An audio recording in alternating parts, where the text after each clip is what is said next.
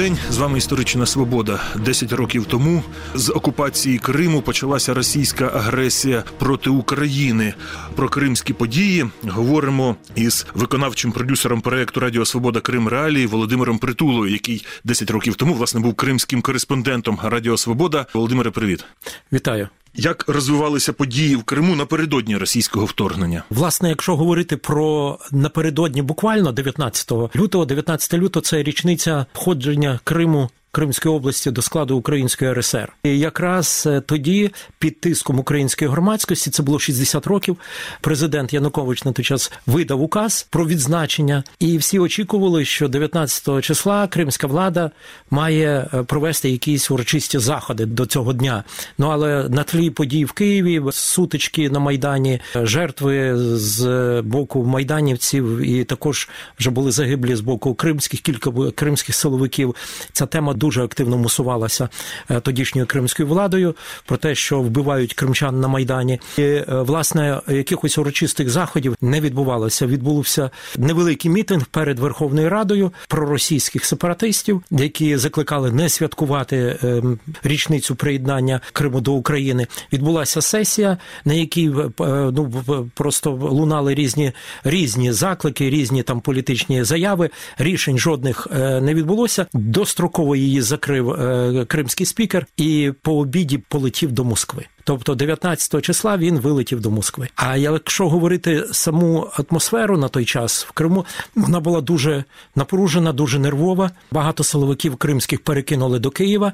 Вони там були ключові в нападах, в ну і фактично вбивствах тоді, розстрілах е, майданівців. Е, регіонали виступали місцеві з різними е, антимайданівськими різкими заявами. Крім того, вже за кілька місяців до власне анексії почались заяви з боку кримської влади про те, що нам нічого робити в одній країні з західною Україною, що треба Галичину відділити, ізолювати, що це щось таке страшне для України.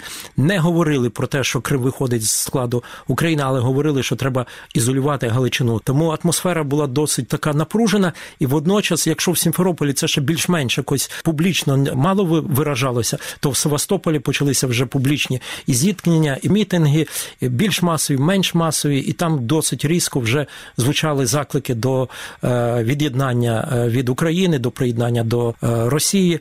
З'явився так званий народний мер. Почали вимагати припинити діяльність органів української влади в Севастополі. Ситуація була набагато гостріша, набагато складніша. На російській кримській медалі сумнозвісні, як початок операції, позначений 20 лютого, але ж захоплення органів влади в Сімферополі російськими військовими сталося в ніч з 26 на 27 російське втручання з 20 лютого, от воно якось е, позначилося, воно якось стало помітним? Чи от все стало помітним тільки в ніч з 26 на 27? Ну реально, е, якщо так вже е, повернутись назад, то можна е, вже знайти ці факти, що почалося вторгнення, тому що справді почалось перекидання збройних сил російських через Керченську протоку. Про це були повідомлення.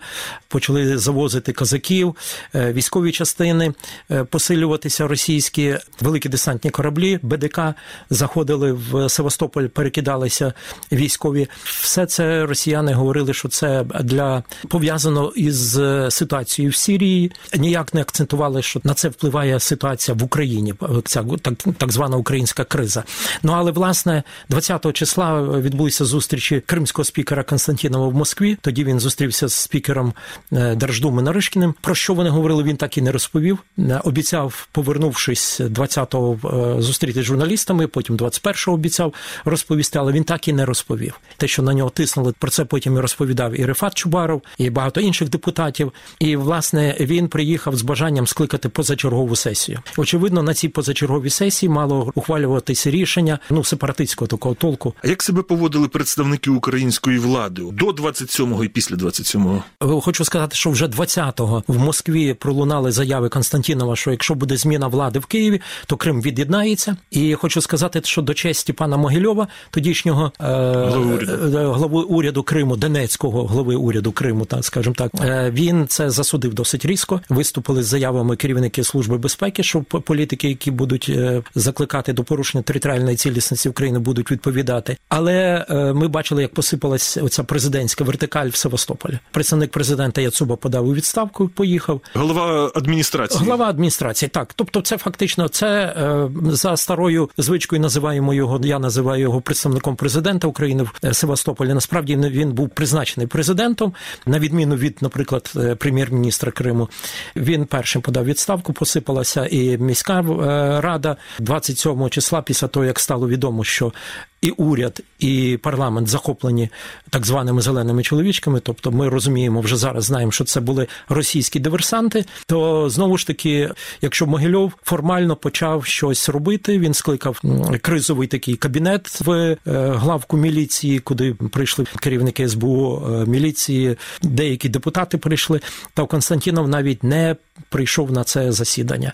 І зрештою Могильов зрозумів, що ну ситуація виходить з під його контролю. І, власне, хоч він не подавав у відставку, але коли е, вже 27-го скликали е, цю сесію нелегітимну, на якій не було депутатів тої кількості, яка необхідна, але власне одразу ж е, після цього Могильов не е, оскаржив це рішення. Він зразу склав з себе повноваження і рішенням цієї нелегітимної е, Верховної Ради меншістю голосів був призначений е, главою кримського уряду Сергій Аксьонов. І власне це відкрило дорогу до російської окупації і анексії.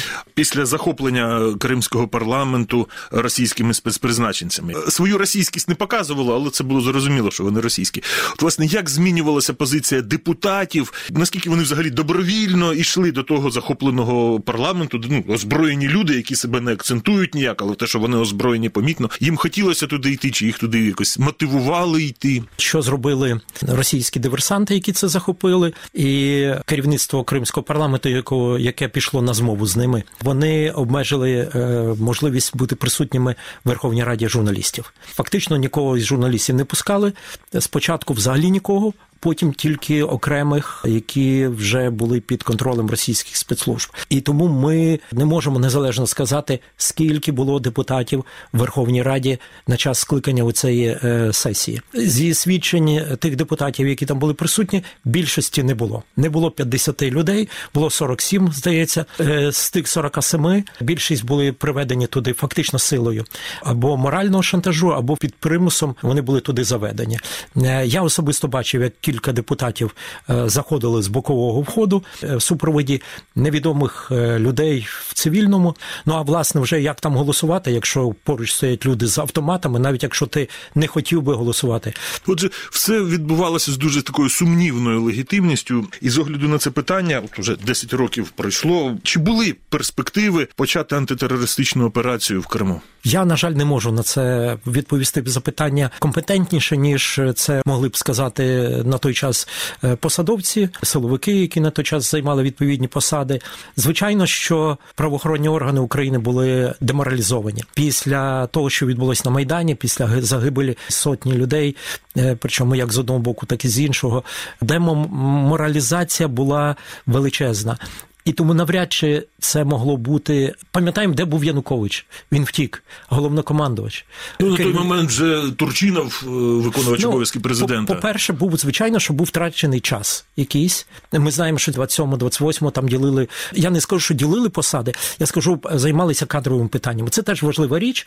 Треба було призначити міністра оборони, міністра внутрішніх справ. Треба було призначити на ключові посади е, різні.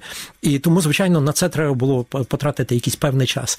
Але те, що силові структури в Криму е, фактично були деморалізовані і вони розпалися, і це вже не було е, щось таке бойове, це 100%. Армія готова була діяти українська? Цілком припускаю. Я спілкувався тоді з е, командиром берегових військ Воронченком. Я знаю, що через моїх знайомих він передавав прохання зустрітися з Рефатом Чубаровим, був готовий передати передати під охорону кримських татар склади зі зброєю. Звертався, я знаю, що він до свого безпосереднього командування. В всякому випадку він про це говорив. І мені говорили люди, з які з ним зустрічалися. Ну але це не було реалізовано. Цілком припускаю, якщо більш рішучіша була позиція Києва, зокрема Міністерства оборони, можливо б е, Збройні сили України інакше діяли б, тому що на першому етапі е, вони були готові вийти застосувати зброю для того, щоб е, боротися проти тих, хто вчинив власне терористичні акти. Чим більше спливало часу, тим е, більша була деморалізація вже і збройних сил. З ними працювали там російські посланці, засланці підкупом, погрозами, обіцянками е, примушували скласти зброю. В Криму були великі склади зброї, боєприпасів. Чому принаймні цю зброю ну не роздали кримським татарам або просто не знищили ці склади? Адже в тому ж році ця зброя з українських складів почала стріляти на Донбасі. Це на жаль, е, по перше, ніхто не очікував цього думаю, що для абсолютної більшості, як в оточенні Януковича, так і в того керівництва, яке вимушене було взяти владу після втечі Януковича, для них це було зовсім неочікувано. Е, не вистачило е, політичної волі, відповідальності, передбачливості, можливо, і тому, на жаль, таке склалося. З іншого боку, ми не знаємо, як би хто діяв би, як би я діяв би в цій ситуації на місці того ж самого Воронченка. Воронченко намагався політично вплинути на ситуацію ситуацію. Він звертався, наскільки я знаю, і до свого е, командування, і він вів переговори з кримськими татарами. Я не знаю позиції Рефата Чубарова. Можливо, буде у вас можливість запитайте, чи був він готовий до того, щоб перебрати на себе якісь такі от речі. З іншого боку, з точки зору українського законодавства, очевидно, це було б незаконно. Звичайно, якби врятували Севастополь, Крим, е, Сімферополь, очевидно, щоб е, тоді з іншої точки зору на це дивилися. Але на той час брати зброю ну не всі були готові. Тому очевидно е, цим і закінчилося. Десять років тому просто лавиноподібно ця російська вакханалія Крим накривала. От щодня воно ставало чим більш таким дужчим, сильнішим, інтенсивнішим. Українські патріоти як себе відчували, і от як їхній виїзд з Криму це було щось організоване, чи кожен звідти виїздив як міг? Ситуація, яка виникла в Криму наприкінці лютого, власне показала, е, що в Криму є громадянське суспільство, що в Криму є багато українців, політичних українців, не етнічних.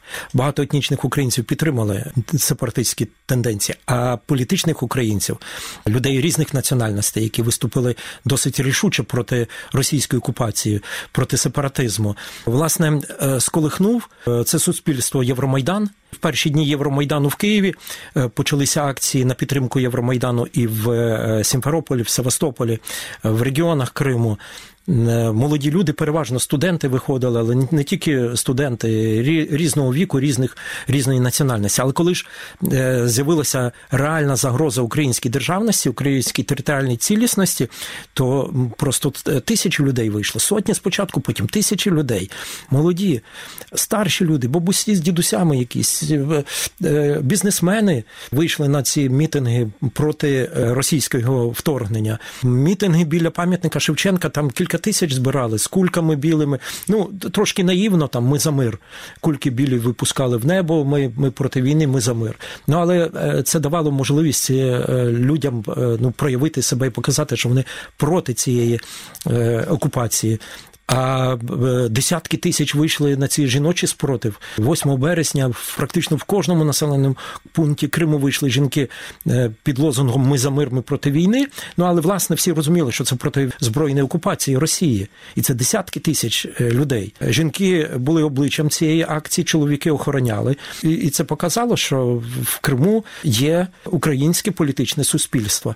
Звичайно, після того як було це все розгромлено, після того як Росія росіяни захопили повністю Крим і і витіснили українських військових, коли почалася евакуація українських військових, коли почалися репресії, коли почалось залякування е, активістів, е, викрадення, зникнення важкою працею, важким трудом їх було звільнено. Тому, звичайно, почалась виїзд звідти е, українських активістів. Ніякого централізованого виїзду. Кожен виїжджав як міг, хтось втікав буквально, кидаючи все і беручи тільки документи. Потім росіяни, коли вже повністю встановили встановили контроль над Кримом, дали можливість виїхати. Тобто залякування йшло кримських активістів, але давали можливість виїхати, витісняли людей. Протягом 2014 року десятки тисяч людей покинули Крим, були змушені покинути саме з через загрозу політичного переслідування для розуміння тих подій, суті, як от взагалі це все було організовано, важливо зрозуміти, чому росіяни після окупації вони тричі змінювали дату так званого референдуму і питання, які на цьому так званому референдумі розглядалися. У тебе є пояснення цього? Тож спочатку ж йшлося аж про травень, потім про квітень, а потім переграли на березень. І питання так само змінювали радикально. Я думаю, що побачили, що в Криму є спротив. В Криму є спротив, і якщо затягувати це, то цей спротив може наростати, і кримчанам можуть допомогти інші регіони. Побачили, що українська влада не посипалася повністю, не почався там хаос від'єднання Галичини. Я не кажу, що це мова йшла про від'єднання цих регіонів, але були оголошені фактично недієвість українських законів на е, цих територіях. Е, мова йшла про те, що звичайно це був спротив Януковичу і владі на той час регіоналів. Але тим не менш, це був прояв е, сепаратизму якийсь в Криму. Це дуже гостро сприймалося. Тобто на цьому акцентували. Так, на цьому акцентували. Що дивіться, очевидно, що Москва на це розраховувала, що Україна посипеться, Галичина від'єднається, там створять щось своє. В Києві буде хаос, щось на сході заявлять. Коли всі побачили, що вдається українську владу стабілізувати, що легітимні органи влади в Україні залишаються, Верховна Рада продовжує діяти, створений новий уряд, що президент, хоча е, втік, але е, є виконуючий президент. Очевидно, що е, почали прискорювати це. Спершу поміняли одну дату, поставили, потім другу дату, і зрештою призначили на 16 березня. Фактично, ну за тиждень це зробили, і і швидко на швидкоруч це все склепали і, і провели цей референдум. Це прояв з одного боку невпевненості, з іншого боку, вони бачили, що їм вдалося заручитися підтримкою кримської влади. Їм вдалося захопити реально кримську владу, уряд і пришвидшили дату цього референдуму. Окупація Криму це більше експромт імпровізація з боку росіян, чи це щось таке ретельно продумане, прораховане, завчасно сплановане, чи в якійсь мірі то, в якійсь мірі інше? Ну я думаю, що це план, очевидно, який вже був тоді у Кремля. І Він вперше був озвучений, е, якщо ми пам'ятаємо, здається, 2007 рік е, Мюнхенська промова Путіна. Це напрямок був зрозумілий. І коли е, відбулася війна в Грузії. В 2008 році одразу ж почали говорити, що Крим наступний. Я думаю, це розуміли і в Києві, це розуміли і на заході. Цілком припускаю, що план готувався дезінтеграції України, розвалу України, готувався на кінець 15 року, коли мали відбутися чергові вибори президента України. Судячи з усього, в Москві розуміли, що Януковичу не вдасться переобратися, е, буде новий майдан, і це буде привід для дезінтеграції України. І до цього якраз готувалися. Очевидно, оце запускали, що на Галичині інші люди, нехай вони від'єднуються, і вся Україна під контроль е, Кремля. Очевидно, що Євромайдан сплутав ці карти, і довелося міняти сценарій і зосередитися на Кримові а потім трошки на Донбасові. Е, Крим вдався, тому що там були війська, там російські війська, Чорноморський флот. Саме через це почав очевидно задіюватись оцей план Б. Трошки він йшов експромтом раніше. Не всі в Криму в Сімферополі розуміли це, але частина людей, які були в кримській владі, вони були очевидно посвячені в ці плани. Наприклад, е, назву прізвище Тиміргалієва, молодий віце-прем'єр кримського уряду. Він вже тоді е, прямо говорив, що чекайте, будуть зміни, готуйтеся.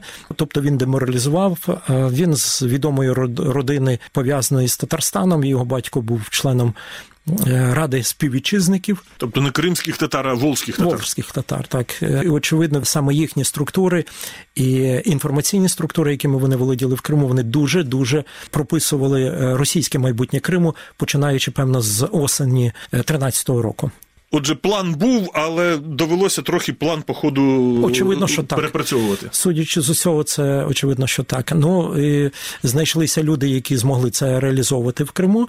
На жаль, для Москви не було такої рішучості в тих людей, на яких вони поставили, і через це довелося це робити силовим шляхом. Правий е, Рефат Чубаров, очевидно, який просто сказав, що цей мітинг 26 лютого зірвав плани е, мирним легітимним шляхом перевести Крим зі складу України до складу Росії. Довелось задіяти е, збройні сили, військовий шлях і військову анексію. І ми знаємо, що 27 число тепер в Росії це день сили спеціальних операцій.